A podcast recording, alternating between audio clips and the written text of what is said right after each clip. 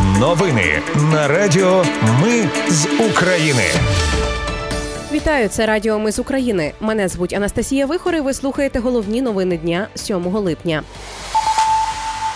Російські військові обстріляли Авдіївку та Запоріжжя. Міноборони просить телеграм-канали не викладати новини з фронту в онлайн режимі. Німеччина, Чехія і Словаччина передають Україні черговий пакет військової допомоги. Експерти МАГАТЕ отримали доступ до деяких об'єктів Запорізької атомної електростанції. А Єн Стольтенберг очікує, що лідери НАТО на саміті в Вільнюсі підтвердять майбутнє членство України в альянсі. Про все це та більше слухайте за мить у новинах на радіо Ми з України. Російські війська обстріляли Авдіївку. Внаслідок цього поранені двоє людей. Їх евакуювали до лікарні Мирнограда на Донеччині. Про це повідомив Суспільному начальник Авдіївської міської військової адміністрації Віталій Барабаш. Також російські війська ракетами С-300 вдарили по об'єкту інфраструктури в Запоріжжі. Загорілась одна з будівель. На щастя, загиблих та поранених немає. Повідомили в обласній військовій адміністрації.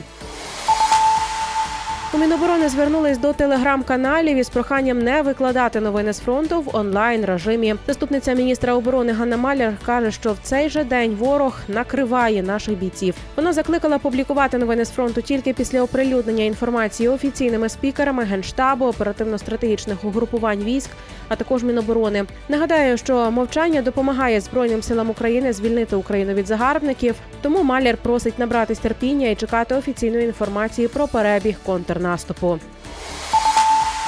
Водночас сили оборони, де окупували території на Бахмутському напрямку, збройні сили України мають успіхи та просуваються вперед. Наші захисники повернули раніше окуповані території. Про це повідомив командувач сухопутних військ Сирський. Він також опублікував відео, на якому видно, як українські військові знищували ворожий танк на околицях Бахмута з Енлав та Джавелін.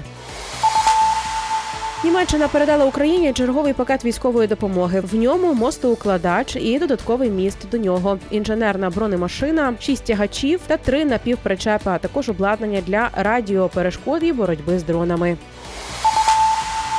Зеленський прибув з візитом до Словаччини у Братиславі. Він зустрічається з президентом Зузаною Чапутовою, і прем'єр-міністром. Будуть обговорювати оборонну підтримку, євроатлантичну інтеграцію України та майбутній саміт НАТО і енергетичну безпеку.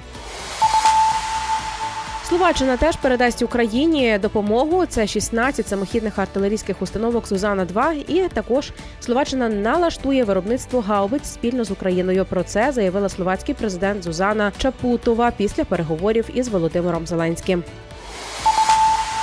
Експерти МАГАТЕ отримали доступ до деяких об'єктів Запорізької атомної електростанції, зокрема до басейнів, охолоджувачів. Проте на дахи енергоблоків їх не пускають, заявив гендиректор організації Рафаель Гросі. На об'єктах жодних ознак вибухових речовин або мін експерти не побачили, принаймні на тих, куди їх впустили росіяни. Логічно у генштабі раніше повідомляли, що росіяни встановили вибухівку на дахах третього та четвертого енергоблоків. На даху четвертого енергоблока супутник фіксував невідомі об'єкти.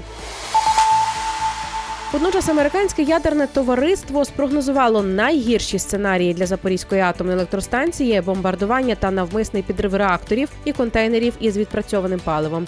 Отож, спеціалісти дійшли висновку, що такі події не призведуть до фатальних наслідків для людей і здоров'я населення. Чому тому, що шість реакторів Запорізької атомної електростанції зупинили понад 10 місяців тому, і вони більше не виробляють достатньо тепла, щоб спричинити швидкий радіаційний викид. Керівник головного управління розвідки Кирило Кирило Буданов каже, що рівень загрози катастрофи на Запорізькій атомній електростанції іде на спад, але доки там росіяни ризики будуть. Генсек НАТО Єн Стольтенберг очікує, що лідери НАТО на саміті у Вільнюсі підтвердять майбутнє членство України в альянсі. За його словами, на саміті започаткують раду Україна НАТО, щоб наблизити вступ і затвердять багаторічну програму підтримки для повної сумісності військ. Президент Володимир Зеленський, за словами генсека, візьме участь у саміті, який відбудеться 11-12 липня. Міністерство охорони здоров'я підтримало легалізацію ліків на основі медичного канабісу. Заступник голови відомства Ігор Кузін заявив в ефірі загальнонаціонального телемарафону, що велика кількість країн вже провели такі законодавчі зміни. І за його словами, це не означає, що канабіс використовуватиметься для рекреаційних цілей.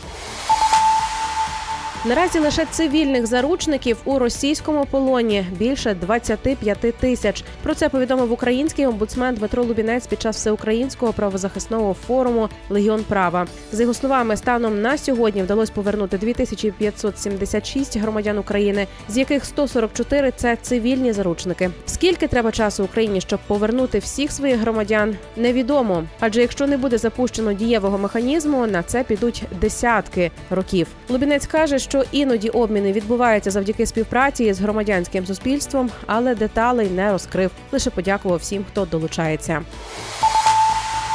Через спеку в Україні знову суттєво зросло споживання електроенергії. Воно практично рекордне. Укренерго просить українців з 16 до 23 години менше вмикати кондиціонери та потужні електроприлади, адже через навантаження на енергосистему є ризики аварій. Ну і на завершення Євробачення 2024 відбудеться у шведському місті Мальме із 7 по 11 травня. Про це оголосили організатори конкурсу. Мальме прийме конкурс втретє, а для Швеції це стане сьомим разом, коли в країні проведуть Євробачення. Це були новини на радіо Ми з України. Їх підготувала для вас я, Анастасія Вихор. Наші новини про те, що дійсно відбувається в Україні. Ми не робимо новини, зважаючи на чиїсь політичні або ж бізнес-інтереси, лише реальні факти. Якщо на вашу думку, те, що ми робимо, важливо, підтримайте нас. Заходьте на сайт Ми з України.ком та тисніть кнопку Підтримати. Почуємося. Радіо Ми з України. Перемагаємо разом.